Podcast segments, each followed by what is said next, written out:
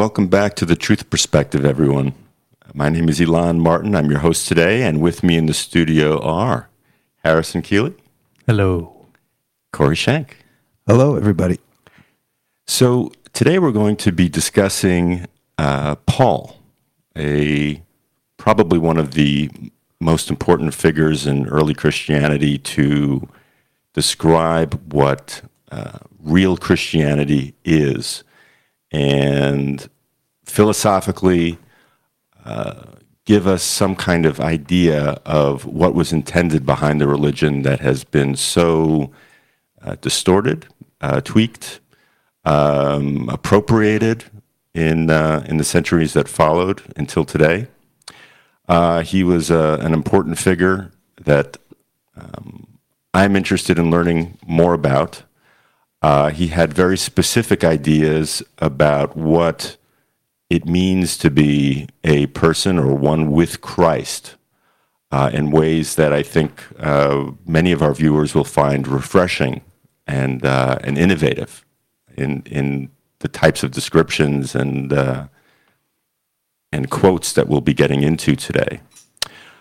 Um, one of the things that has impressed me so far in reading of Paul's writings and the analysis of uh, Paul's writings is that he had a very specific outlook on what man's relationship is to God, to himself, and to others. So, with that brief introduction, um, I think we could get into it and maybe start off with uh, some of those last points. What what Paul felt was his uh, contribution to um, to the understanding of what real Christianity is, uh, and how that may differ from what we have come to know uh, in popular terms of what Christianity is. Uh, so, with that, does anyone want to take that?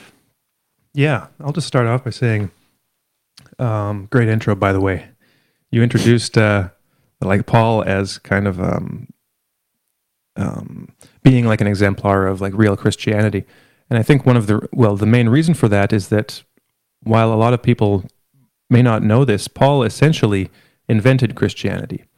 Now, of course, um, this goes th- that idea would kind of go against a lot of like mainstream Christian belief because, um, well, for just one reason, if you just look at the way the Bible is oriented, uh, the way it's laid out, the Gospels come first, and then uh, you've got Acts, and you've got a bunch of letters, and you end, end with Revelation.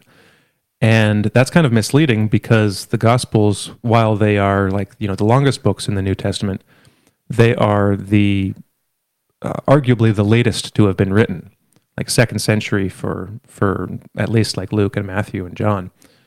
And the the, the first writings in the New Testament are Paul's writings, and um, I think while many Christians will like um, will know that and accept that, they don't necessarily realize the implications of that. Because a lot of the research and like scholarship that's being done, even among some like uh, believer type Christians, like Christian uh, like academics, so the guys that write uh, like scholarly books on Christianity, but from a like a, a Christian perspective, will acknowledge that when you look at the the Gospels, for instance, Mark was the first gospel written out of the four, and there are several uh, several scholars making the case that the picture of Jesus presented in Mark is largely distilled from Paul's writings, and even Luke seems to have been a Pauline Christian, like well, whoever the whoever the writer of the Gospel of Luke was, and same with uh, the the author of the Gospel of John that there is uh, a Pauline philosophy and theology um, that basically um, basically guides those books and you know, around which they're written. So like Paul's philosophy is like forms the the, the structure, like the, the backbone of those books. So Paul essentially did create what became known as Christianity through various forms. Like even like sure by the time the gospels were written things had already changed and you know it wouldn't have necessarily been a direct um, continuation of uh, of what paul did um, but the the philosophy is mixed in there. So the the the kind of inspiration for the show we're doing today has been one biblical scholar, uh, Troels Engberg Peterson, who wrote a couple books on uh, on Paul and his relation to Stoic philosophy. Looking at all the the things that um, well, all of the kind of overlaps and um, overlaps in ideas and even in practices, and he probably, at least in my view, from the stuff that I've read, kind of seems to get the closest to what Paul was actually doing. So when you look at this, you you kind of realize that Paul actually did create like create the basic foundations of Christianity. So if we look at what that actually was, of course, naturally after 2000 years, it doesn't very doesn't resemble very much at all what most Christians today practice. Of course, some of the ideas are there and the words are there, and you can even find some like uh, what seems to me to be even like a, coincidental um, almost like correspondence between what people are doing now and what they what it was like 2000 years ago um, but no one really talks about it in these terms or in, even in the terms that like maybe paul would have understood it and, and his you know his people would have understood it back then so what was like the paul's christianity and what like what are the relations to stoicism and um, what were they really doing back then? Well, the way I see it is that the those very first Christians, um, who were primarily in like Paul was like apostle to the Gentiles, right? So he was going and trying to convert, um, you know, pagans, so not members of the you know the Jewish eth- ethnos or nation. And the, so the way I see it, looking at these this context, is that Christianity originally, at least as Paul practiced it and preached it, was like a, an anti identity politics religion. Because this is the way I've been thinking about it recently. I, uh, I mentioned the article, uh, an article I wrote on last week's show uh, that I did on nationalism, and in the end, I, I had this section on uh, on nationalism, and I think that the subtitle of, of that section, the the section heading, was something like, uh, "What you value most is your God." And this was a reference to something that Jordan Peterson says every once in a while that what you value the most is your God. So um, I gave the example of a drug addict who, for the drug addict, um, his God is drugs, in the sense that the getting high is the most important thing, like, and it trumps everything else. So that would mean, you know, with the given the choice between food or drugs, you know, he'll choose drugs. And in when looking at like a hierarchy of values, like the the ethics and morals that people utilize every day, um, that that motivate and kind of delimit the the choices that we'll make in in our interactions with the people around us. The like ordinarily, for instance, we wouldn't steal from our parents or our siblings, you know, unless we're a kid and we're just, you know, still stupid and our brains haven't developed. But, you know, can you imagine a 30 year old just going into his mom's purse and taking like you know 200 bucks and just not telling her and and like some people do that of course but you know we don't we don't ordinarily think very highly of them we consider that a, a moral failing but of course that's what uh, you know really uh, what really um, you know poorly off drug addicts will do they'll steal they'll they'll pawn items from you know their friends or their family to get money to buy drugs so really, the that is their god. Getting high is their god, because that is the, the at the apex of you know their value, their hierarchy of values. Whereas for let's say just an ordinary person who isn't a drug addict, they might have a slightly um, slightly higher you know god than that. Who knows? Maybe their god is their career, and so everything is like everything in their life is geared towards their career and they might mistreat their family members in um, or neglect other people, neglect other parts of their lives in pursuit of their career. You can look at this at, at, at anything in, in human life. It's like, um, what is the most important thing? And of course, the the the kind of logical uh, progression of this, like if you if you look at the um, at, at, the way the way the logic like kind of proceeds, then um, you'd think that well, the the higher the value, then the more well, the the better that that person would be, like just in terms of every everyday people looking at each other and saying, "Oh, well, that's a good person, right?" What is it about good people? Well, they seem to have a hierarchy of values that is so high that it um, it includes values that override all of those things that are seen as um, like less important. So, for the drug addict, you know, there will be, or, or for for a non-drug addict, there will be hundreds, maybe thousands of things that are more important than getting high.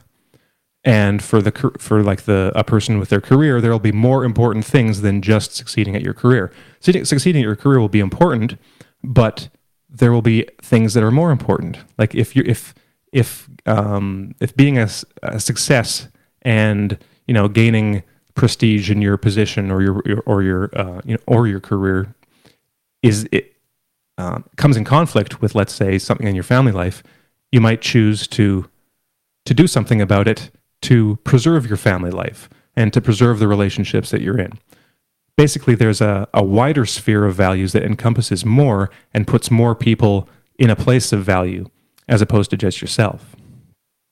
And so in this article, I was talking about how you know there are basically greater or lesser gods.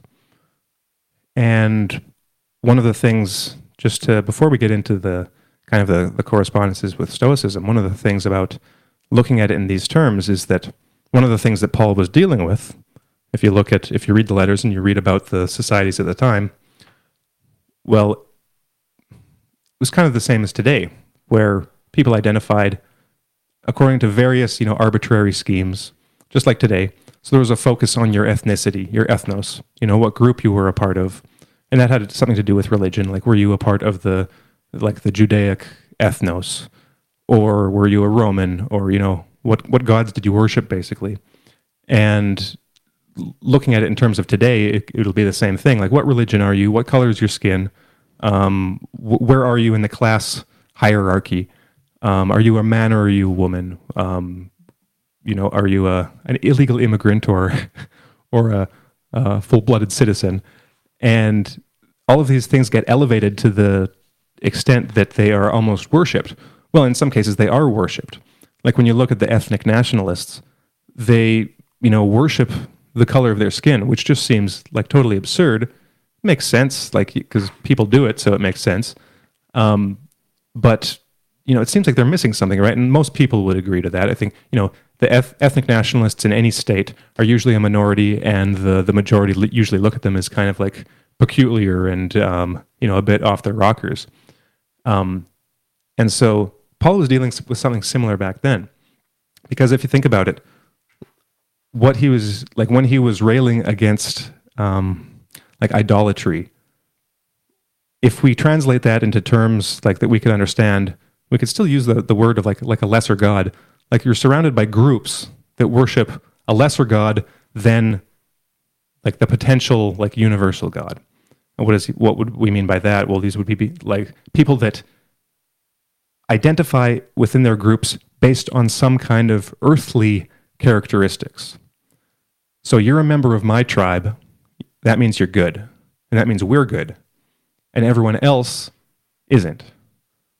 Right? And there there might be there might be ways in which we can let you into our tribe, but um, you know, it's the, the borders are pretty uh, pretty high. There's a, a high wall, a big beautiful wall around the borders of all these groups. What Paul essentially did was to try to create a new identity basically like a higher God to unify a different sort of group. So what he tried to do, and arguably like, you know, perhaps succeeded in doing at least in during his time, was to create an identity based on what he would call spiritual features. So as opposed to the earthly kind of fleshly um, characteristics, he was looking at the more spiritual characteristics. And what did he mean by that? Like what characterized the spirit? Well, that was a mindset that was a way, like a pattern of thinking, feeling, and behaving. So if you look at one of those tribal groups that worship a tribal god, everyone within the tribe is like an equal member. Well, you break that down. This is essentially what Paul did. Break that down. Take the subset of that those tribal members that actually have a certain mindset. Combine those with the members of every other tribe, every other potential tribe who have that same mindset. There you've got a new group that is you that is united um, that shares a common identity, not based on some kind of arbitrary um, feature of their biology or just their socialization, but that actually gets to something essential about them in the way they perceive themselves, the world, their place in it, and the way that they behave in the world. So he kind of took it to another level, created a new identity group, and um, but at the same time, kind of totally devalued all the identity groups previously existing. And that's a famous quote that uh, in one of his letters where he says, you know, basically paraphrased, you know, there is neither um, like freed person or slave, neither Greek nor Jew, neither male nor female. All of these are biological, like social categories that don't get to the heart of the matter, aren't very essential when it comes to who you are as a human being. What there is is like a bunch of people together, like in Christ, like you said at the top of the show, Elan, is that there's a new category of a, a- a new a new category like in which we can share an identity that isn't related just to you know some features you were born with. Mm-hmm. So he gives an example of this, I think, in Philippians, where he's talking about how much he had to boast about about his like fleshly characteristics. Like you know, he was born into a good tribe, was educated, was like super successful at being a, a Pharisee, and um, like he had all these things to to boast about. If you compare it to like the to an ethnic nationalist today, you know, they'd be they'd be from a good family, you know, European or Asian or you know Chinese or Japanese, going back hundreds of years, you know, no no blemishes in his in his genetic um, heritage, and you know, good good rich family, successful, all this stuff. And Paul essentially said, well, all of that to me is now worthless. All of those characteristics, all of those things that I that I have good like within the world that I have good cause to to boast about, well, all of that you know is meaningless.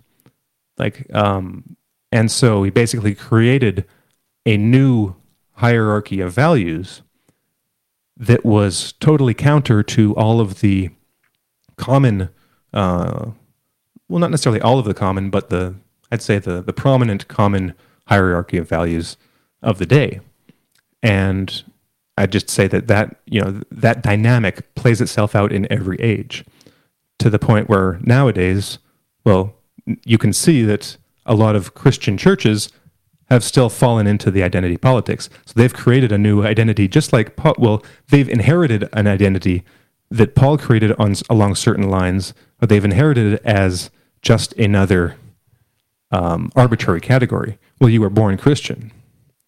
It's like, well, what does that mean? Well, it's meaningless. Paul would say that's meaningless. It doesn't matter if you were born Christian. Are you really a Christian? He'd say probably not, because what matters is if you have refined your mind, if if your mind has been reborn to conform with a certain model. Basically, what is your your mindset? Do you have the mind of Christ?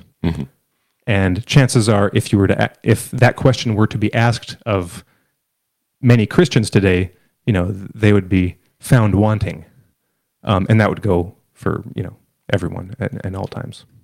Well, when when you mention the mind of Christ, uh, it gets back to your earlier mention of Stoicism as a kind of practice of training one's mind and being, uh, not necessarily in the religious sense, although there probably are components of of that as well, um, but of of living uh, living a life that isn't subject to the whims of the passions, the emotions, uh, the the useless suffering of life, where uh, conscious suffering, where, to borrow uh, Gurdjieff's term, um, was what we wanted to aspire to.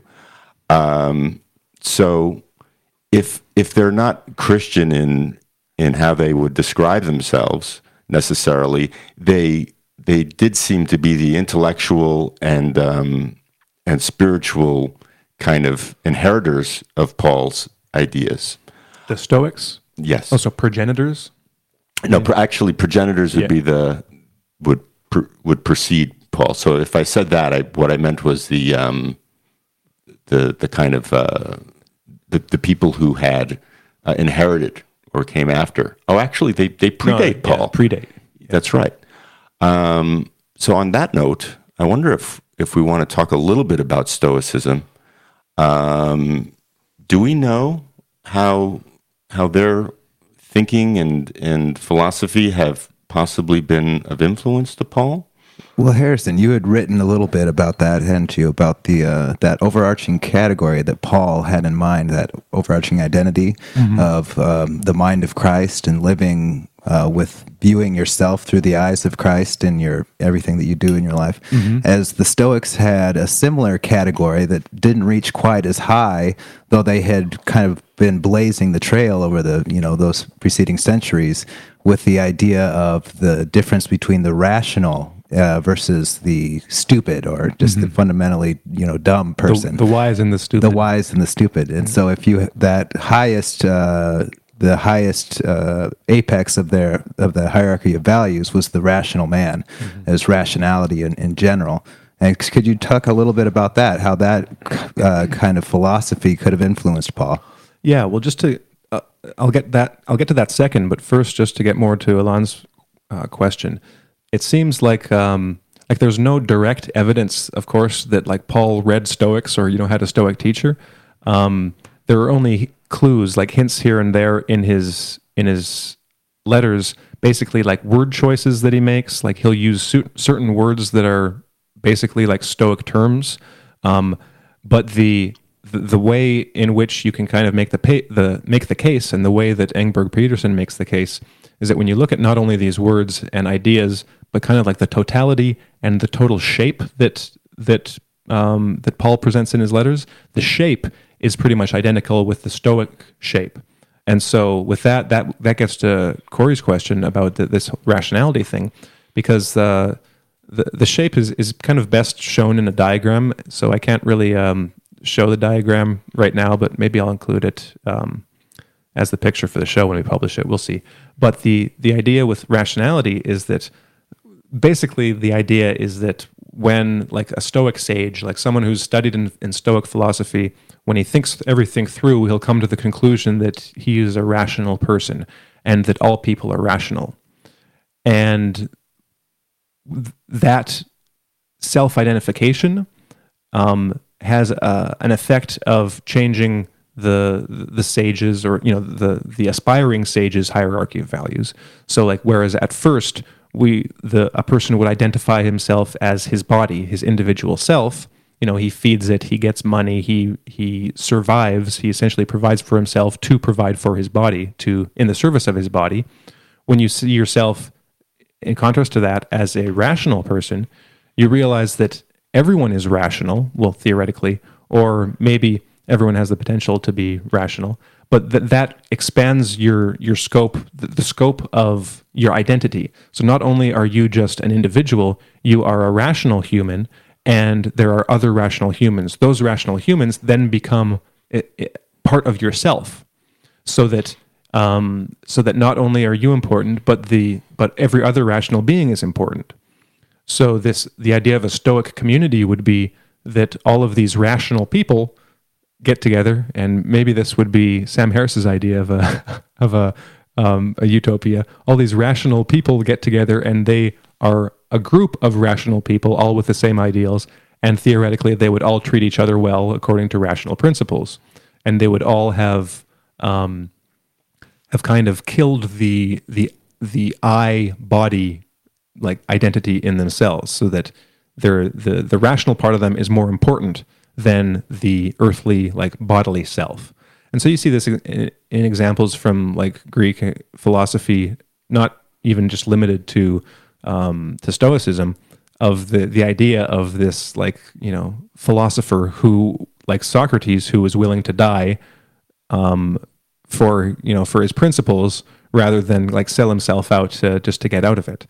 So the, the the the idea that there is something potentially more important than um, you know, just your earthly life or you know, avoiding suffering. So the the way that seems to have influenced Paul is that he took that structure and just kind of changed the terms around a bit. So the same dynamic plays out, but with what he called Christ as opposed to rationality as the kind of apex.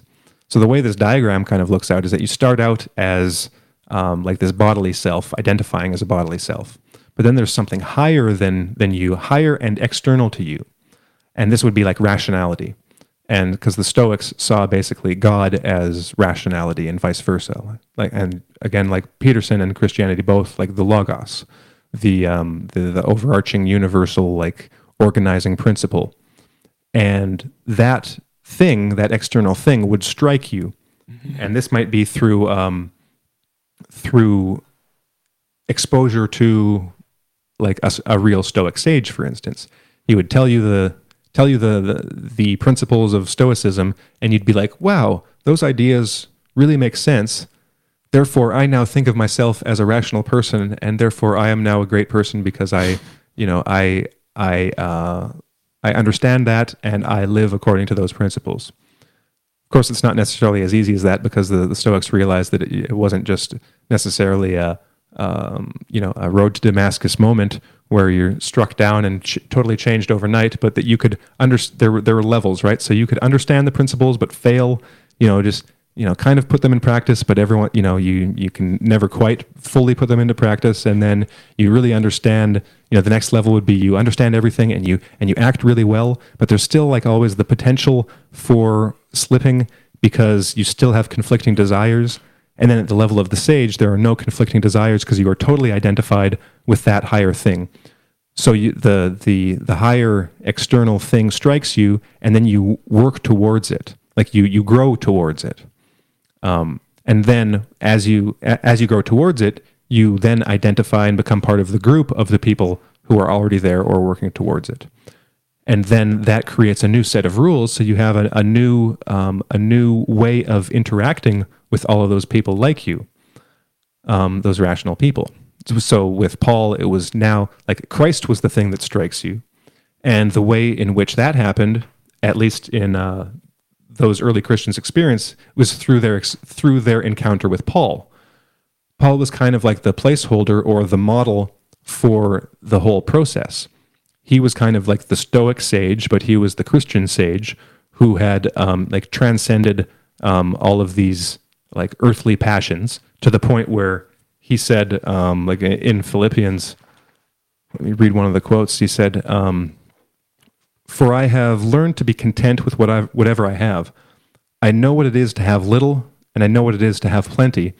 In any and all circumstances, I have learned the secret of being well fed and of going hungry, of having plenty and of being in need. I can do all things through him who strengthens me. He also said, um, oh, what was it? That basically, oh well, I'll, maybe I'll find it later. There's another quote of uh, of how he said that ba- basically that he was willing to uh, basically willing to die, and it would actually be a joy because, like you know, suffering doesn't mean anything to him. Um, oh yeah, so he goes out, he goes so far as to say that um, he is being poured out as a libation over the sacrifice but he is still glad and rejoices. So his own like earthly suffering, and this would include like beatings, arrests, death sentences, um, you know, and just hardships, shipwrecks, all these sorts of things. They're kind of like meaningless because he's above all that. That's actually a, a an ancient virtue, magnanimity. That is to see the things that happen to your to your body as beneath you, so it's like if you just encounter some bad circumstance, it's like that, at least according to the ideal, like the Stoic sage or even the Christian sage, should have no effect on you, or it would have no effect on you, because that's just that's just life essentially. Like you are so in touch with um, that higher principle that whatever happens to your your earthly body is just of no consequence because um, for various reasons, one of which is that there are the things that you can't change, right?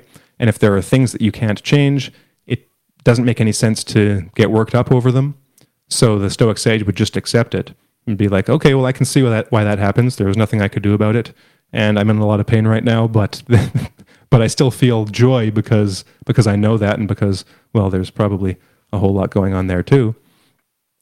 But um, that's kind of the overview for for the the relation is that there's for for Paul it's like you start out in the flesh and that's a, a word he uses repeatedly in his letters and that's kind of like a a way of saying at, at those well we can give some examples. That would be a way of saying um, like your bodily self, like the Stoics would say, or like in your first two factors, as Dabrowski would say, like your biology and your socialization, or um, um, just the lower self. It's it's kind of like the the the NPC level um, of living, and then there's something higher. This would be um, either God Himself, or like via Christ in Christianity, or through rationality and Stoicism, or like um, through just like the, the highest value, um, like according to someone like Peterson. And through that, there's a transforming effect that takes place um, that actually brings you closer to that ideal, that then results in the creation of a community of people like that. And so, like I said near the, the beginning of, of um, what I was talking about, is that this is anti identity politics in the sense that it removes those arbitrary categories that we tend to identify with as humans and to, to, to reach to reach the level where um, and it seems it it has seemed radical to many people and probably still today it seems radical to a lot of people. The idea that you can look to another culture another religion um, you know another another country and find someone that you actually get along with and that you have similar you know ideals with. And that um, you can identify with that person in a way that transcends the the ordinary boundaries that categorize a lot categorize a lot of human interactions and human and human identities.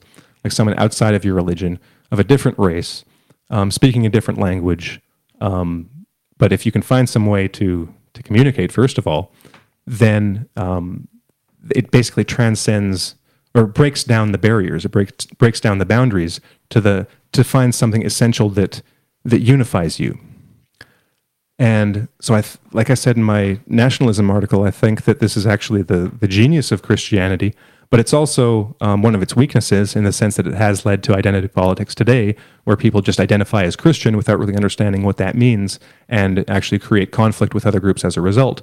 But it still is in there in the foundational kind of text and dogmas. And I think that's the reason why, you know, a lot of people who would be considered basically good Christians are um, open to other people, right? They aren't totally re- totally closed to receiving a new convert. Like that's that I think that's the positive impulse, at least behind like uh, missionary work, for instance, where you go to another country to try to convert other people. Well, there may be something shady about going to try to convert other people, but I think that but there is a like uh, I think a good impulse in a lot of the work that gets done in that uh, you know in that area but the, just the idea that oh i see all of you potential people and you're all potentially you know could potentially be part of my group.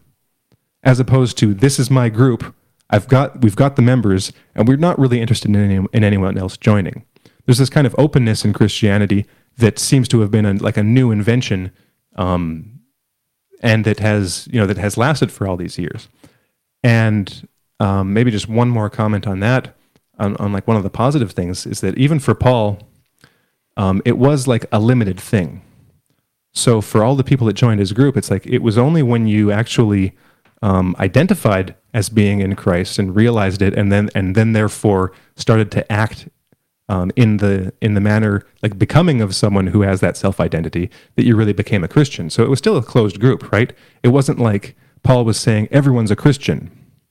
Paul was saying here are the characteristics that would make you a Christian. But um, so there's this kind of like tension between this collectivism and this individualism, because um, like well, like with the Stoics, the move, the transformation that occurs in an individual is away from like the identification of the self as like this bodily individual and towards a shared perspective as part of a group or a community that is directed to others. So it's kind of like you're getting away from individualism and forming a group, but at the same time, then by the nature of that group and the ideals that inform it, it actually um, it actually makes you, or it actually kind of forces you to see other people as individuals, not only within your group because you see all these other people, and okay, you you then have to treat them in a certain way because otherwise you would be going against your own identity, but still. In, in the largest in the largest sphere of things, the, the effect seems to have been to create, like um, like Peterson points out, this very deeply um, deeply rooted idea that there is the spark of the divine in everyone, and that is why we tr- that's why we have, or you know, at least a lot of people have this idea of like human rights that every life is actually valuable in some sense, and there are certain things you can't do, and so that requires seeing the people, seeing the individuals on the planet as individuals, and that's how um, I think that, that that's the the logical pr- uh, endpoint of this kind of worldview is that when you look around in the world and you see, for instance, non Christians, you still see them as an individual with potential. You know, they may have problems just like everyone else has problems, but that individual is valuable in the sense that just like anyone else, they have the potential to transform their mind and to um, to transform their self, uh, transform their thinking, their feelings, and their behaviors to come in line with this ideal. So in that sense, it kind that like like I said, it, it is at its root anti-identity politics. It can become identity politics through distortion and through misunderstanding, but really at the root of it, it is this idea that every individual has the at least the potential.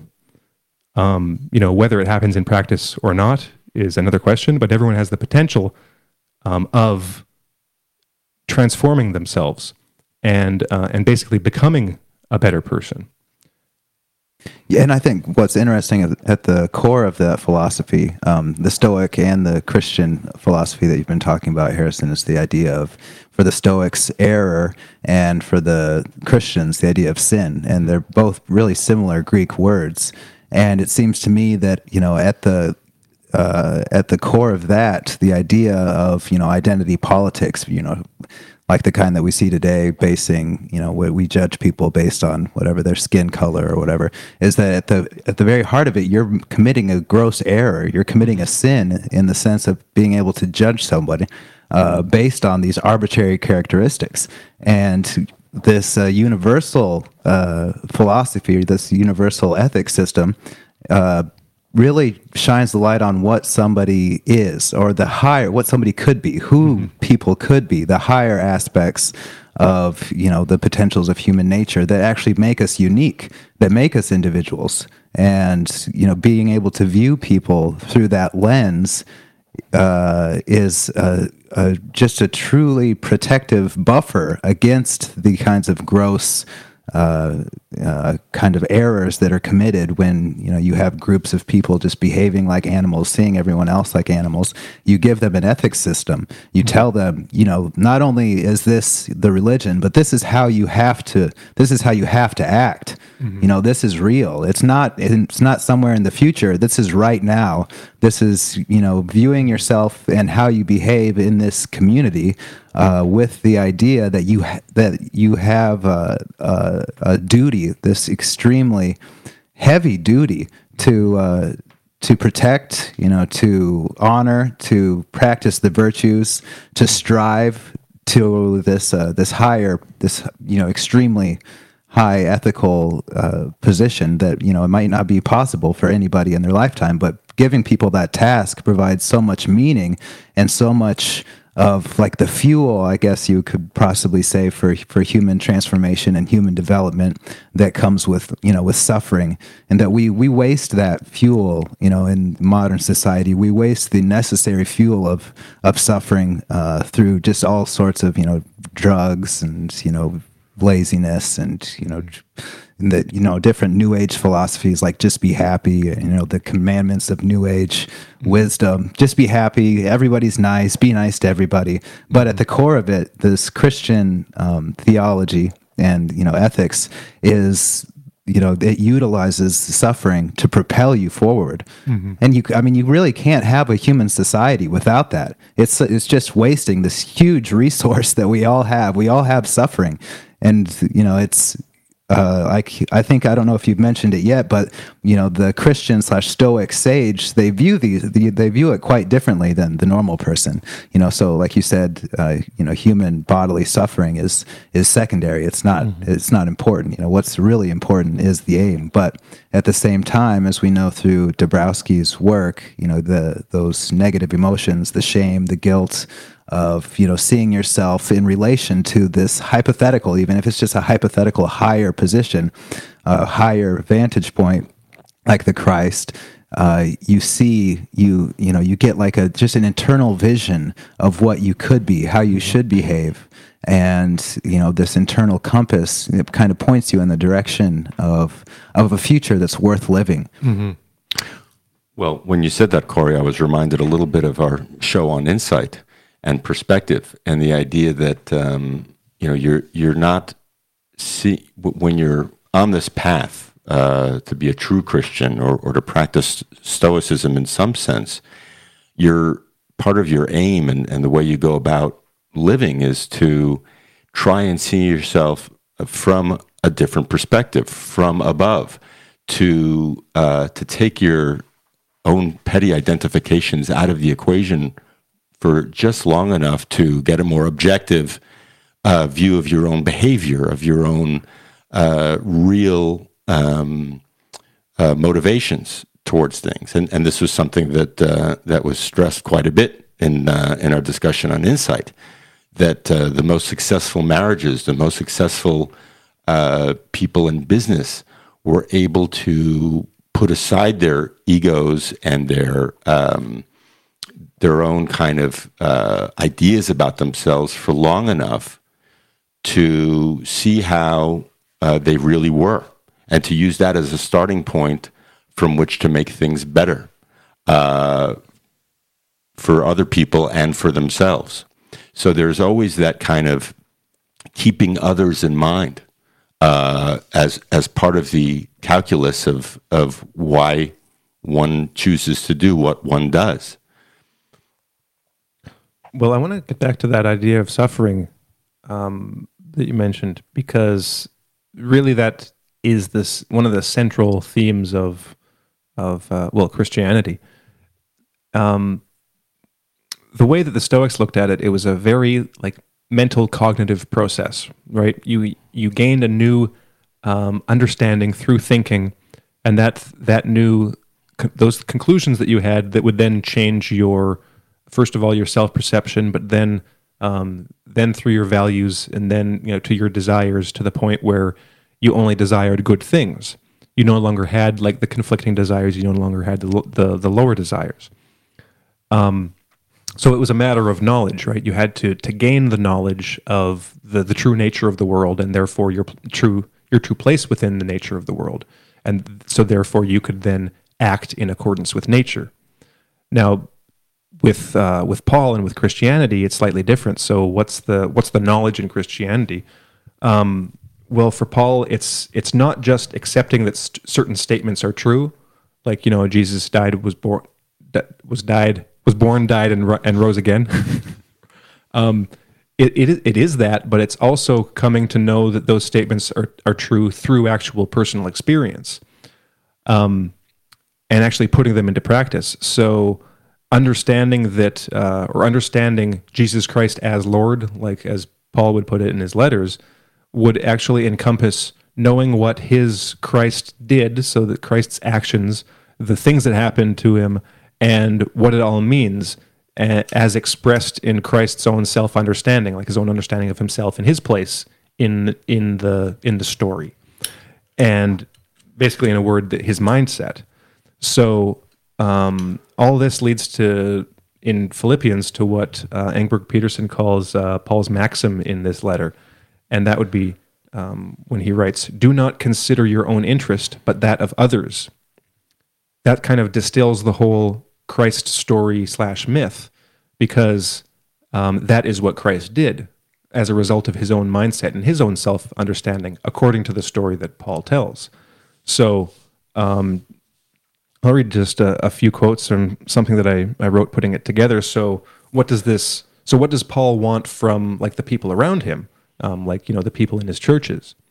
Um, he writes that your love may overflow more and more with knowledge or discernment and full insight to help you determine what is best, so that in the day of Christ you may be pure and blameless, having produced the harvest of righteousness.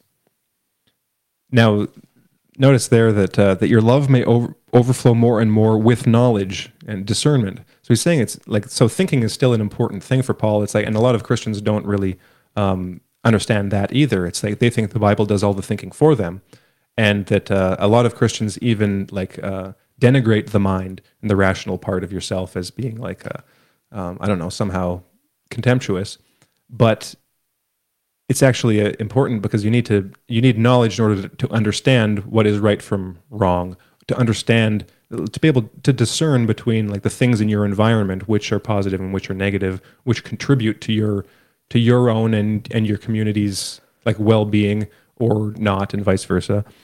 And so a bit later he he puts it in these terms live your live your life in a manner worthy of the gospel so not you've already been saved and you can do whatever you want and you don't have to think about any of this. It's that it's your duty to actually live your life in a manner that is worthy. So you actually have to do something about it. It's it's kind of there's there's work involved. It's not like you just verbally proclaim that uh, you know I've accepted Jesus Christ as my personal savior and you're all of a sudden a Christian. No, like for Paul, you actually had to to live the life. You had to to live a life worthy of being able to say that and that was something in line with the story, you know, the template that uh, that he gives as you know the story of Jesus, and um, so he he then there's another place in Philippians where he kind of puts it all together. Do nothing from selfish ambition or conceit, but in humility regard others as better than yourselves. Let each of you look not to your own interests, but to the interests of others. So, and again, this is just uh, put in this maxim is just a distillation of what like Paul's Christ story was, because that's essentially what his you know what his Jesus Christ did.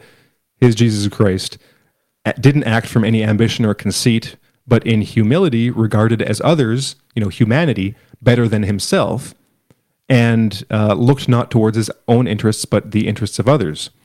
Um, and so, how the question how are you actually to understand this? Well, in the very next verse, right after writing that, he says, Let the same mind be in you that was in Christ Jesus. So, what's the story of Christ, right? Well, Paul doesn't give like a gospel story. He gives a very like small, like short story that can probably be written in like a few sentences.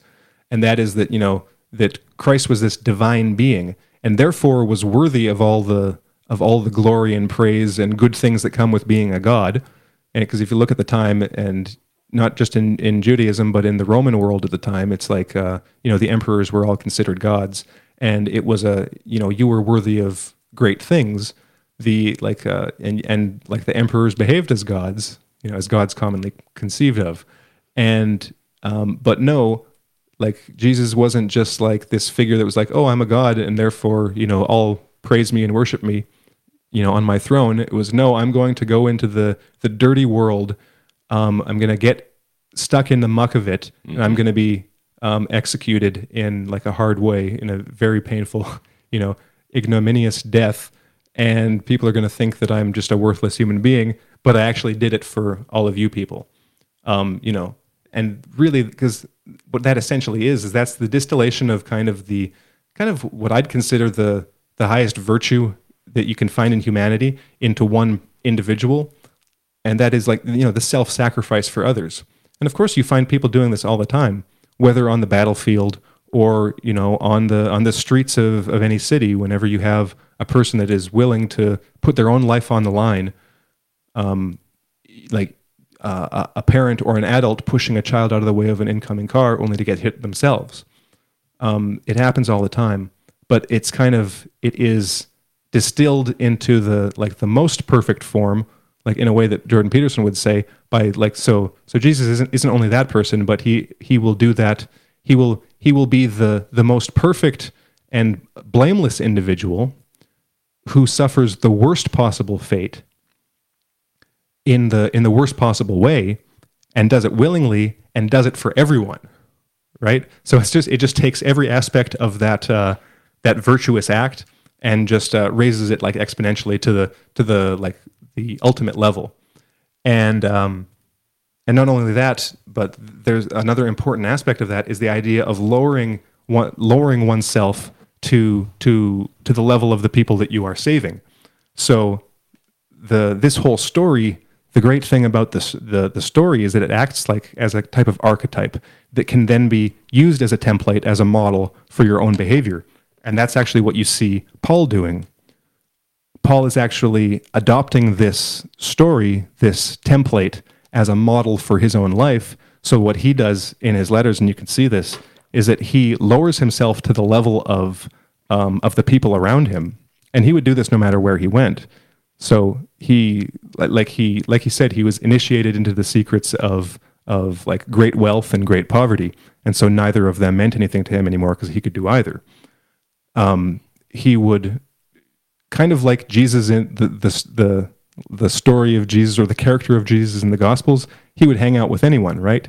He'd be on the streets. He'd be working. He'd be like talking probably you know with soldiers and prostitutes and and slaves and all of the like the lowest people but also like the the highest people because he also had p- people in his churches who were like you know city administrators and and things like that people in the like probably slaves or freedmen from um, you know from the even the imperial court so he he would he had like interactions with everyone and no one was beneath him technically they were beneath him like in in I'd say in spiritual terms, but he lowered himself to to their level, like developed friendships with them. Then through that interaction with them, um, he tried to raise them up, tried to make them slightly better than they were by getting them to then adopt that same model. And because really, when you when you read the letters, you get the impression it's impossible to know for sure, right? Because you're seeing his his self representation, the way he pre- presents himself. But through reading the letters, I th- you know I think he probably was like as close to a sage as as you can get. That he was like when I when I read the you know the stuff he wrote, it seems like he's being honest. That really he was li- he was practicing what he preached to the point where he was you know beaten repeatedly, and it didn't seem to matter to him so much. He was willing to get beaten again, and he was willing to to you know to get killed, but he was doing it all for just this group of you know random people who, for the most part, were just nobodies that he just genuinely cared for and that care was his embodiment, his modeling of the template for them. So not only did they have like the, the story that he'd tell them about uh, like Jesus Christ, th- but he had his own his own story and his own, his own interactions with them that they then had to as a model for them to to use and for, for them to copy. So that uh, that gets into just um, what people have probably heard of the imitation of Christ. That that's basically the model is that you have um, you have this ideal, you have this template that you can then follow. You can then I, adopt for yourself and put into practice. And as you put into practice, um, it just so happens that that works out in a way that is ideal for um, getting along with the people in your immediate environment. Mm-hmm. So it works. It's it, it's pragmatic. So um, you know, according to the the pragmatic theory of knowledge, like like Peterson might say, well, what does what does that imply? If it actually works, well, maybe it's true in a sense, not necessarily in the sense of like, oh, so you know, Jesus was actually this guy that did all these things. No, the, the template works. It's like there, here is the here is the template. Here is the the the storyline. You know, the plot or the script, basically. And when you follow that script, it happens to work out. So maybe there's something to it. Well, what's fascinating is that, um, in a sense, you have a, a I don't want to say a repopularization, but there is a kind of resurgence of interest in Stoicism.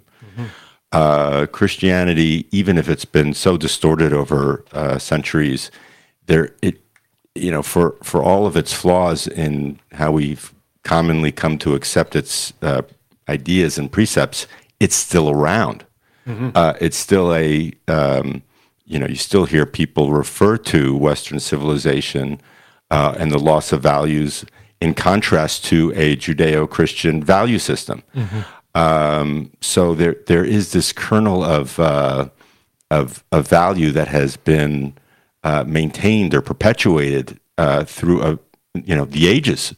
Um, and what's so interesting about this discussion, I think, is getting to the the very kernel, the very uh, the very heart and spirit of of what what these ideas were that they would last for such a long time, uh, be embedded in in people's minds, at least on an art, archetypical uh, level, and um, and inspire a revisiting of these ideas uh, in this day and age when when I think most people are in sore uh, sore hunger uh, to hear it, um, and it also explains, I think, in large part the uh, the success of Jordan Peterson, uh, who you know who have we heard of that that's come even close to his ability to uh, to make all of these ideas um, accessible and to bring his very I mean he is he is the modern day missionary in a sense mm-hmm. he he is uh, he is putting himself at uh, I, I won't I don't want to say he's lowering himself necessarily but he's he's done a hundred uh, conferences and talks. He's gone on talk shows. He's subjected himself to abuse and ridicule and criticism that's been uh, almost all of it completely unfair. So, in, in, a sense, he is a little bit, you know, I don't, I don't, want to exaggerate things a little, but he is a little bit like a like a modern day Christ figure, uh, or at least a, a, a modern day sage. Yeah, and I'd think, like, I'd say, just I wouldn't put him at the at the top of the top. Like I like he'd admit he's he's still in work in progress. Um, I think I'd agree with him there.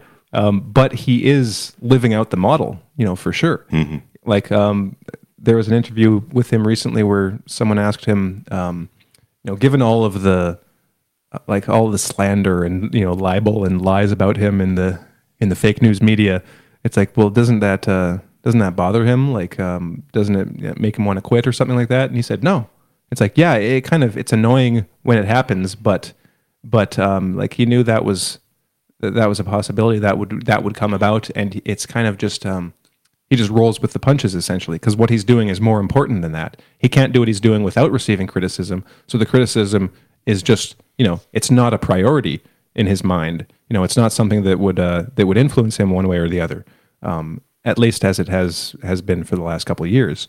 So he's basically he has elevated like the you know his mission you know what he is there to do to a level that makes that more important than you know any arrows that can get slung at him. Um, so in that sense yeah he is he is um, living that out. And he does do the thing of you know, lowering himself to the level of of the people around him because he like he as a person is is much more virtuous and has much more self-control and much more like experience than the vast majority of the people that um, that listen to him right? And and but uh, but by like he's got this this kind of um, like principle of when he talks about abstract concepts, he wants them to he make he makes them as practical as possible, and he tells stories with the intention of getting uh, and these this is all stuff that he's like gone through himself or al- already learned for himself, but he he puts it in such a way that you know some kid listening to him who hasn't done anything with his life can then like hear that message, put it into practice, and come a little bit closer to like the level that uh, you know that Peterson has achieved in, in just you know responsibility and uh, and um, um, you know getting stuff done um, for with him within themselves and in the world, right? So uh, so he does kind of live out this model.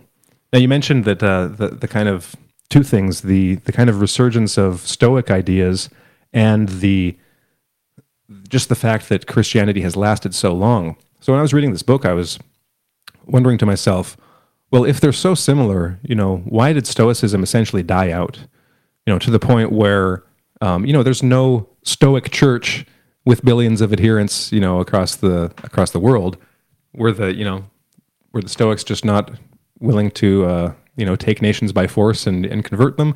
I think there was some, there was actually something more to it than that, and that comes to basically, well, what did Paul do right to the point where it has it has gotten to this level? And I was thinking about it, and what it seems to me is that like the Stoics are kind of like while they are, I think, at least in according to what I know, like that philosophy is kind of like the philosophy that most gels with you know my kind of view of the world and and you know the world you know as expansive as as possible using that word um, but they but like relatively they're kind of compared to Christianity, they're kind of like the Sam Harris version, right? about rationality, and to the point where like they're kind of the, the, the egghead philosophy, the egg the egghead religious philosophy, where you have to be like a you, you imagine this very smart scholar, you know, sitting down to to think about to to think through all the logic of of reason and and all this stuff, and it's really kind of like Sam Harris. It's like who is really like that? You know, a tiny percentage of the population. Whereas you look at a guy like Jordan Peterson, and there was something he said recently. Um, I hope I can kind of get across the idea because I, I, didn't have, uh, I didn't think about it to to get the quote, to find the quote. I'm not even sure where where he'd said it, but he basically said something like when you're when you're when you're trying to to get across like a like a, a value or you know something long lasting well what's the best way to do it you don't just teach it you don't just say um, you don't just like like moses you don't just say here are the rules right? You you tell a story. And even the the, the laws in the old testament um, you know in the hebrew bible just like the laws in plato plato understood that uh, to make laws work you have to embed them in stories. Well, for Peterson, he said you have to not just embed them in stories, but you have to create a character, like an individual.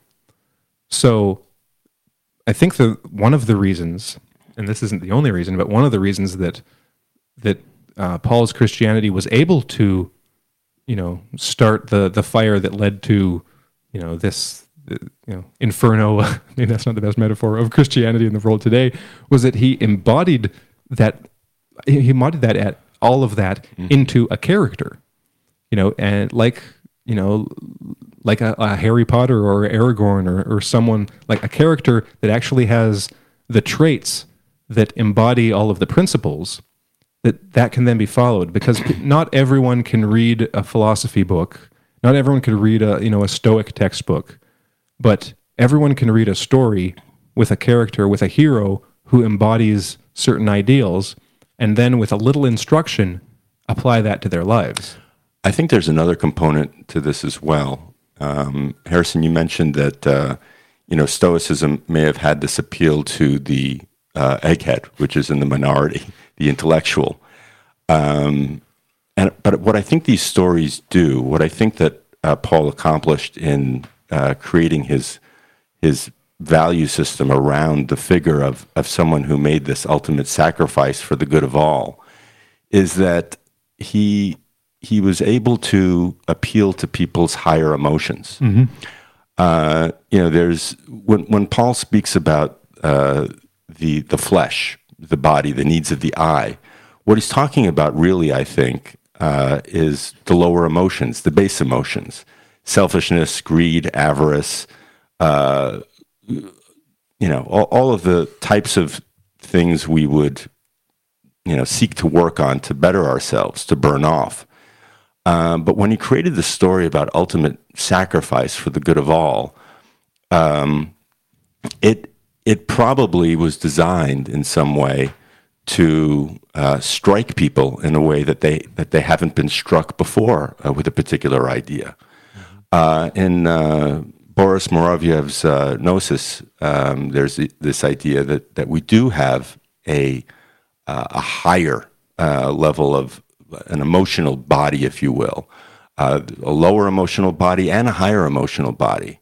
So um, I, I, I would venture to guess that either intuitively or because he himself was struck emotionally mm-hmm. in some form or another, that he wanted to, and he found a way to transmit um, the idea of humility in the service of others, uh, in the service of a higher um, value or aim through the emotions.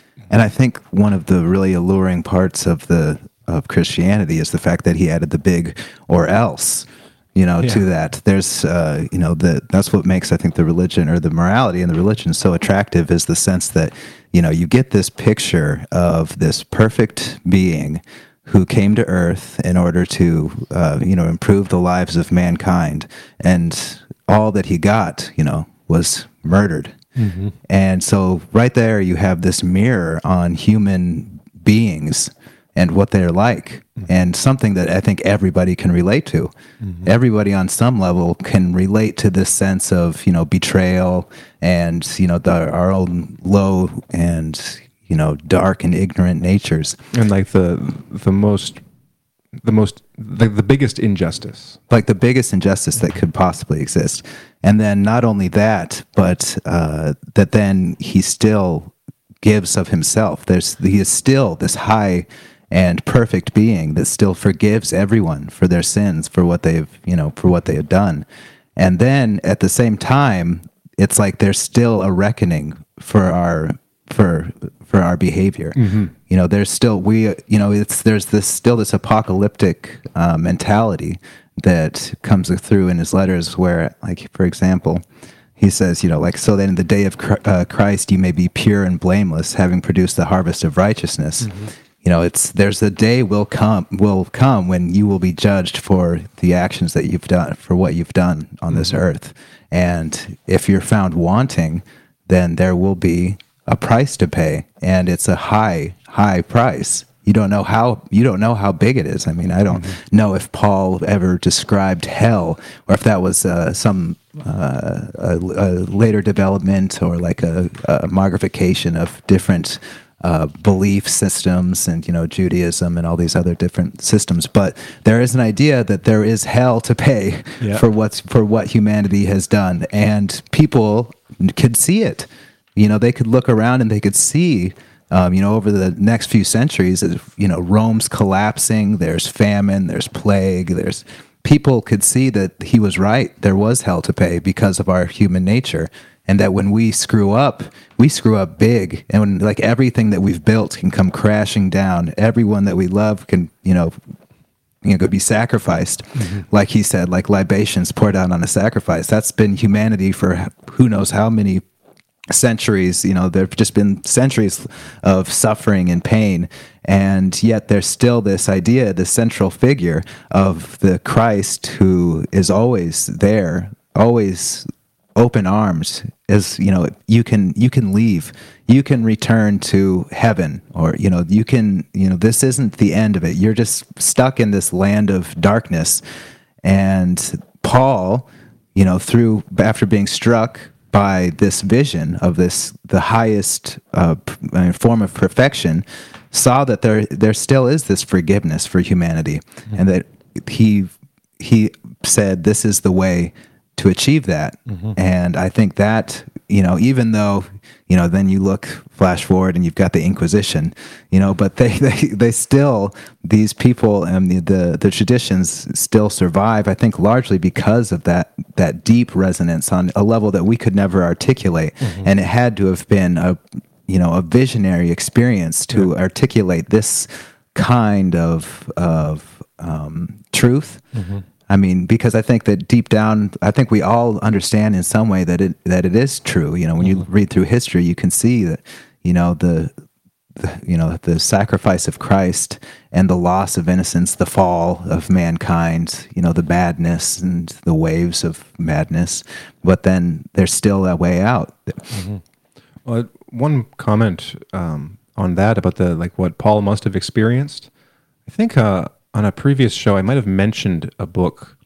Um, unfortunately, I can't remember the title of it right now, but it was uh, um, about um, altered states, Paul and altered states of consciousness. The title might be actually something like that, and it was basically it's by a um, this woman who did this study on on Paul in relation to um, like all the psychological research on on altered states of consciousness. So that would include like um, you know well that category would include things like out of body experiences, shamanic experiences, um, things like that. And she basically argues through looking at certain passages in Paul's letters that um, he was um, talking from a point of view of someone who had experienced uh, like an ex- like uh, a profound altered state of consciousness, some like profound spiritual experience, um, and the the point she makes that um, that I think goes uh, against a lot of Christian theologians is that rather than Paul having this whole system set out like a systematic theologian who's who's thought everything through and has this airtight picture of of what everything is, Paul is more um, grasping for the words to describe the experience. So he'll throw out metaphors here and there. They might even be con- seem contradictory every once in a while, but they're all in the service of trying to tr- trying to describe and account for and like explicate this actual reality that he has experienced. And so, um, and I think that at least that's the impression that comes across to me when I read him. It's it's like there is something like deep here that he is trying to express, sometimes more clearly, sometimes less clearly, but there's something behind that that is that is uh, deeply profound and insightful. And um, maybe to just kind of change gears a little, we have like all these ideas, and uh, you know we're wondering why these things have worked. And I mentioned like the the idea, like the pragmatic, like truth of it, that it does seem to work. And so, what does that mean? Well, um, I think one of the reasons that it that uh, like Christianity was so successful, primarily in previous like epochs and previous generations, is because there was a worldview that um, um, a cosmology that allowed for all of this, these things to be true, right? So people believed in God, pre- people believed in in the spirit, people believed in like this this uh, this spiritual realm, right? The, the, the, they weren't materialists.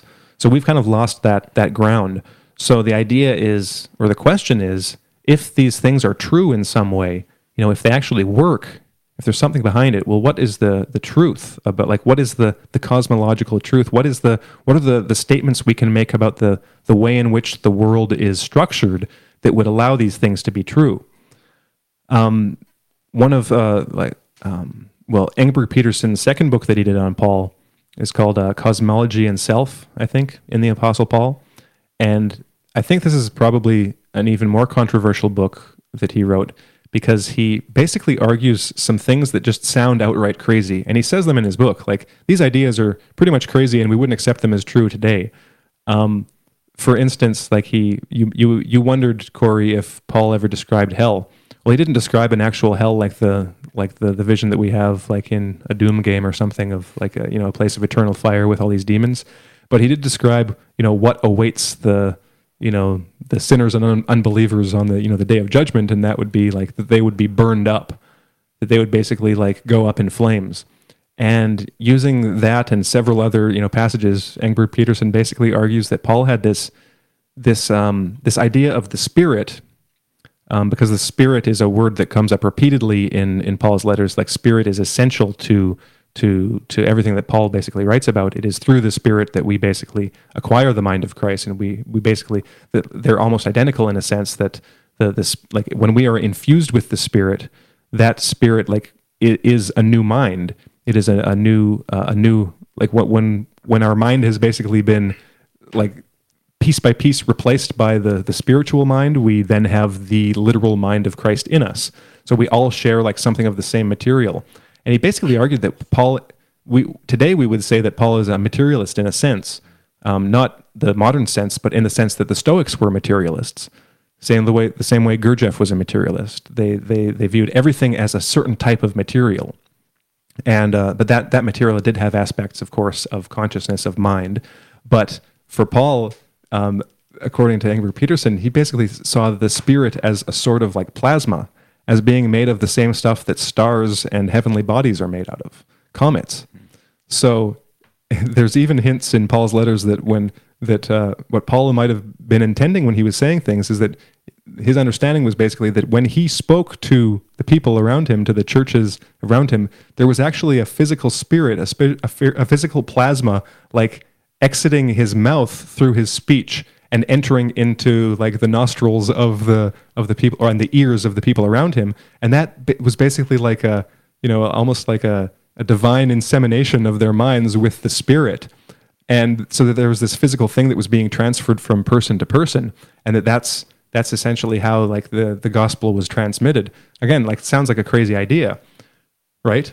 Um, also that um, that, that the the spiritual body which would be which we would be reborn into. This is the resurrection, right? Um, Paul Paul's idea wasn't that you know our bone would that we would be like zombies. You know, our bones would be reanimated and we'd you know come out of our graves. It was that we would be reborn in new bodies, new bodies composed of spirit. And um, so again, if we if we wonder what the spirit was, and, and he's saying it's this like this plasma basically. Paul was essentially saying that our, we would be reborn in in bodies of plasma um, that would, and we would be like heavenly bodies, like literally like stars or like comets. Um, so just incidentally, this was very interesting because, of course, like we've said before, there are very many correspondences between like Christianity, Christian ideas, and you know the life and legend of Julius Caesar, because the the legend of Ju- Julius Caesar, you know, based on actual things that happened, was that he, like Jesus, was betrayed, murdered, but then he was reborn, and he was reborn in the form of a comet. You know, in in uh, during the uh, a year or two later, you know, during the one of the games that were put on uh, by Octavian at the time, who became the Emperor Augustus. So there was this template, like from from from Caesar, of being reborn in a in a heavenly body, and Paul seems to have maybe perhaps either been influenced by that in some way or adapted it or or seen like spiritually that there was some kind of truth to this that there was some kind of higher form of matter higher form of life into which um, you know like, uh, like a future a future humanity that we could barely envision. And this is how he how he saw it and how he tried to put it into words is that oh well you know it's like the heavenly bodies. We will we will be reborn as as in this new matter in these new bodies. Um yeah well, that's just that's just very interesting because um, you know, and if we don't know if Paul knew of Julius Caesar historically, maybe he did, maybe he didn't. Well, he would have to have. Yeah, everyone knew Caesar. Everyone knew yeah. Caesar, but uh, it, if he had, it seems as though he had taken this uh, the, the inspiration of Caesar's story, um, kind of distilled it down to something that was um, that that didn't turn it into a cult of personality, but mm-hmm. rather mm-hmm. a uh, the rather took the strength of the spirit of it and um, and changed it into something that um, that didn't become about this this uh, historical figure, but but about uh, a being that um, that didn't have all of this kind of uh, baggage necessarily. Right. Yeah. Uh, so that that would seem to be the, the genius of it.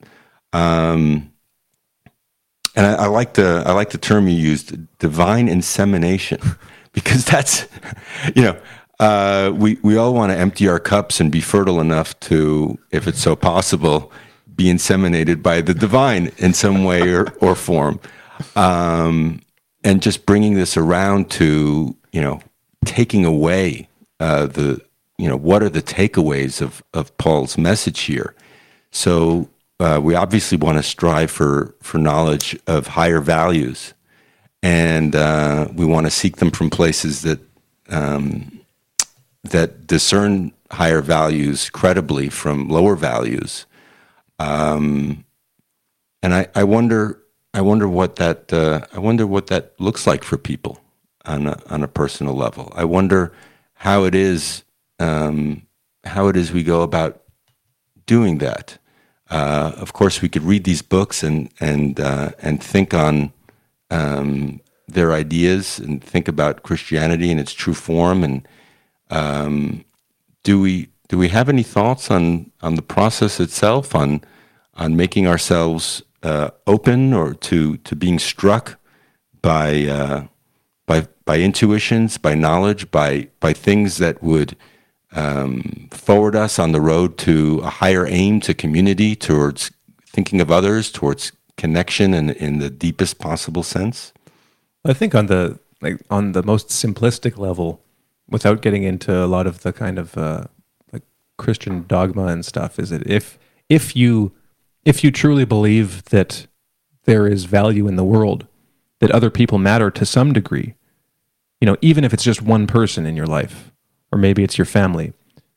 If that is true, and that in principle other people do matter and do are valuable in some sense, then is your behavior in line with your belief?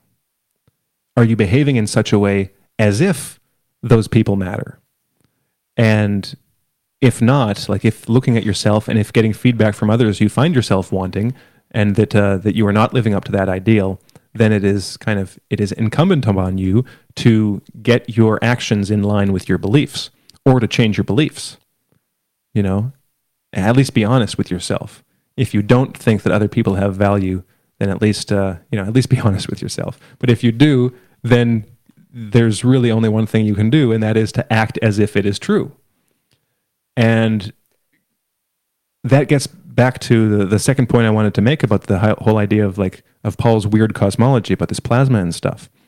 If we look about if we look at that from the perspective today, you know maybe we can't go that far yet. We don't know enough about uh, cosmic plasma and, and future conscious states of um, post resurrection bodies. Um, th- what what struck me about that is that well, we do have a, a word and a concept that can maybe take maybe supplement this idea of spirit, however Paul understood it, and that is like we've talked about in previous shows, information. Because when you are speaking to someone, it's not just the you know the airwaves that are hitting a person's eardrums like that's that can happen with just white noise what is being transmitted along that physical medium is information, something that is immaterial, something that isn't um, that isn't intrinsically a part of that physical substance. It is another another substance of some sort or another thing, not a not necessarily a substance. And so that information is is the spirit. The spirit is information, and we can tie that in like so we can develop a, a cosmology, you know, a, a, a set of um, ideas about the way the world is structured in which this can make sense. So we can transmit information from one person to another, and that information can be highly meaningful because it can be highly valuable, um, because it can be highly true. You know, true in a sense that the person hasn't realized until hearing it, and then there is that moment of recognition. And what is the nature of that recognition? Well, according to the Stoic and the Christian model, there is something external and higher than than us. The model only works if that is true. We can act as if it's true, but it only works if it actually is true in fact, that there is something higher and external to us, that there is, um, that, that matter is not all that there is to it, that there is something higher. So this gets back to our, our discussions like on process philosophy and, uh, and theology, that there is something that, something in which we are contained, something higher and intelligent and meaningful and, and valuable and that would be like like a cosmic mind or a, or a, the ultimate principle or the the ultimate mind, ultimate intelligence. And so why why does does that truth strike us as valuable and meaningful? It's because well because it is in the grand scheme of things, in the grand order of things. That is like a, a like a message from God. It's like a revelation. It's like when you have that experience and when you have that knowing and that um, and you you are struck by the truth, you recognize it and just like uh, the Stoic sage or the Christian sage, like Paul, has a, a constant experience of joy.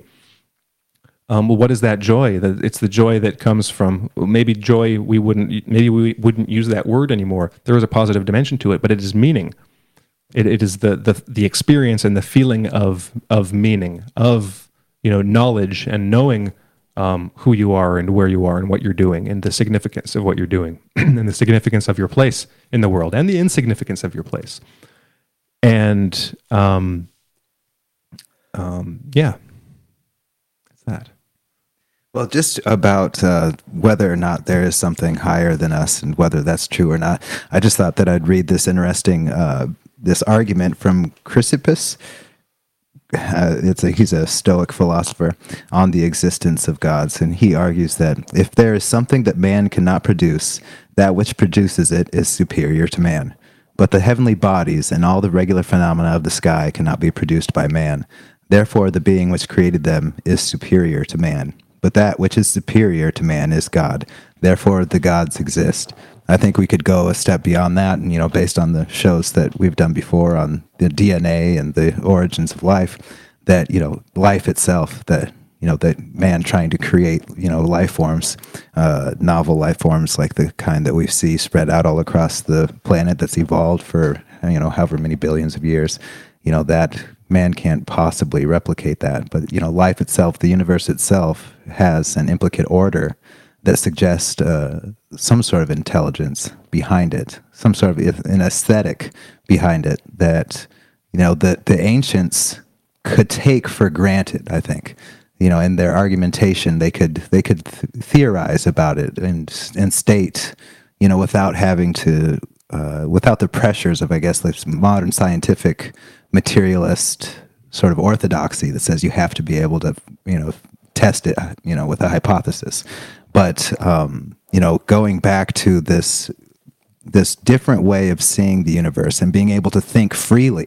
You know, just think freely, posit ideas freely about the universe, about the nature of the universe, about the nature of what is higher is something that we need to do, I think, on an individual level and as, you know, as groups in order to come back to a, a system a moral system, a, philo- a, philosophical system that's rooted in the higher, not just you know our ability to hypothesize, you know, which is something that even you know animals are capable of doing. They get little rudimentary kind of hypotheses about you know how something's going to happen, and if it doesn't work out, you know, you know they're puzzled or whatever. But you know, every the living beings we can do that, but we also need to do something higher. I think, and by striving for the higher, I think that's an important step forward. Well, on that note, Corey, I think we're going to bring this show to its conclusion. Uh, I want to thank you and Harrison for uh, for bringing all these ideas to the table today. It was um, just a great conversation and discussion, and um, I think a, a, very interesting part of um, uh, our ongoing conversation on uh, on how we think about the world, cosmology, knowledge, uh, among many other things. Um, if you like this show, uh, if you have ideas for other shows you'd like us to do, other topics you'd like us to discuss, you can always write into sot at sott.net. Uh, we uh, look forward to messages and feedback about about these shows and how you think we're doing and uh, what you'd like to hear. Um, and on that note, I'd like to remind everyone to tune in to the Health and Wellness Show. Uh, that will be next Friday morning, Eastern Standard Time at about 11. And the Behind the Headlines, which is now um, Newsreel with Joe Neil on Sundays at, I believe it's noon.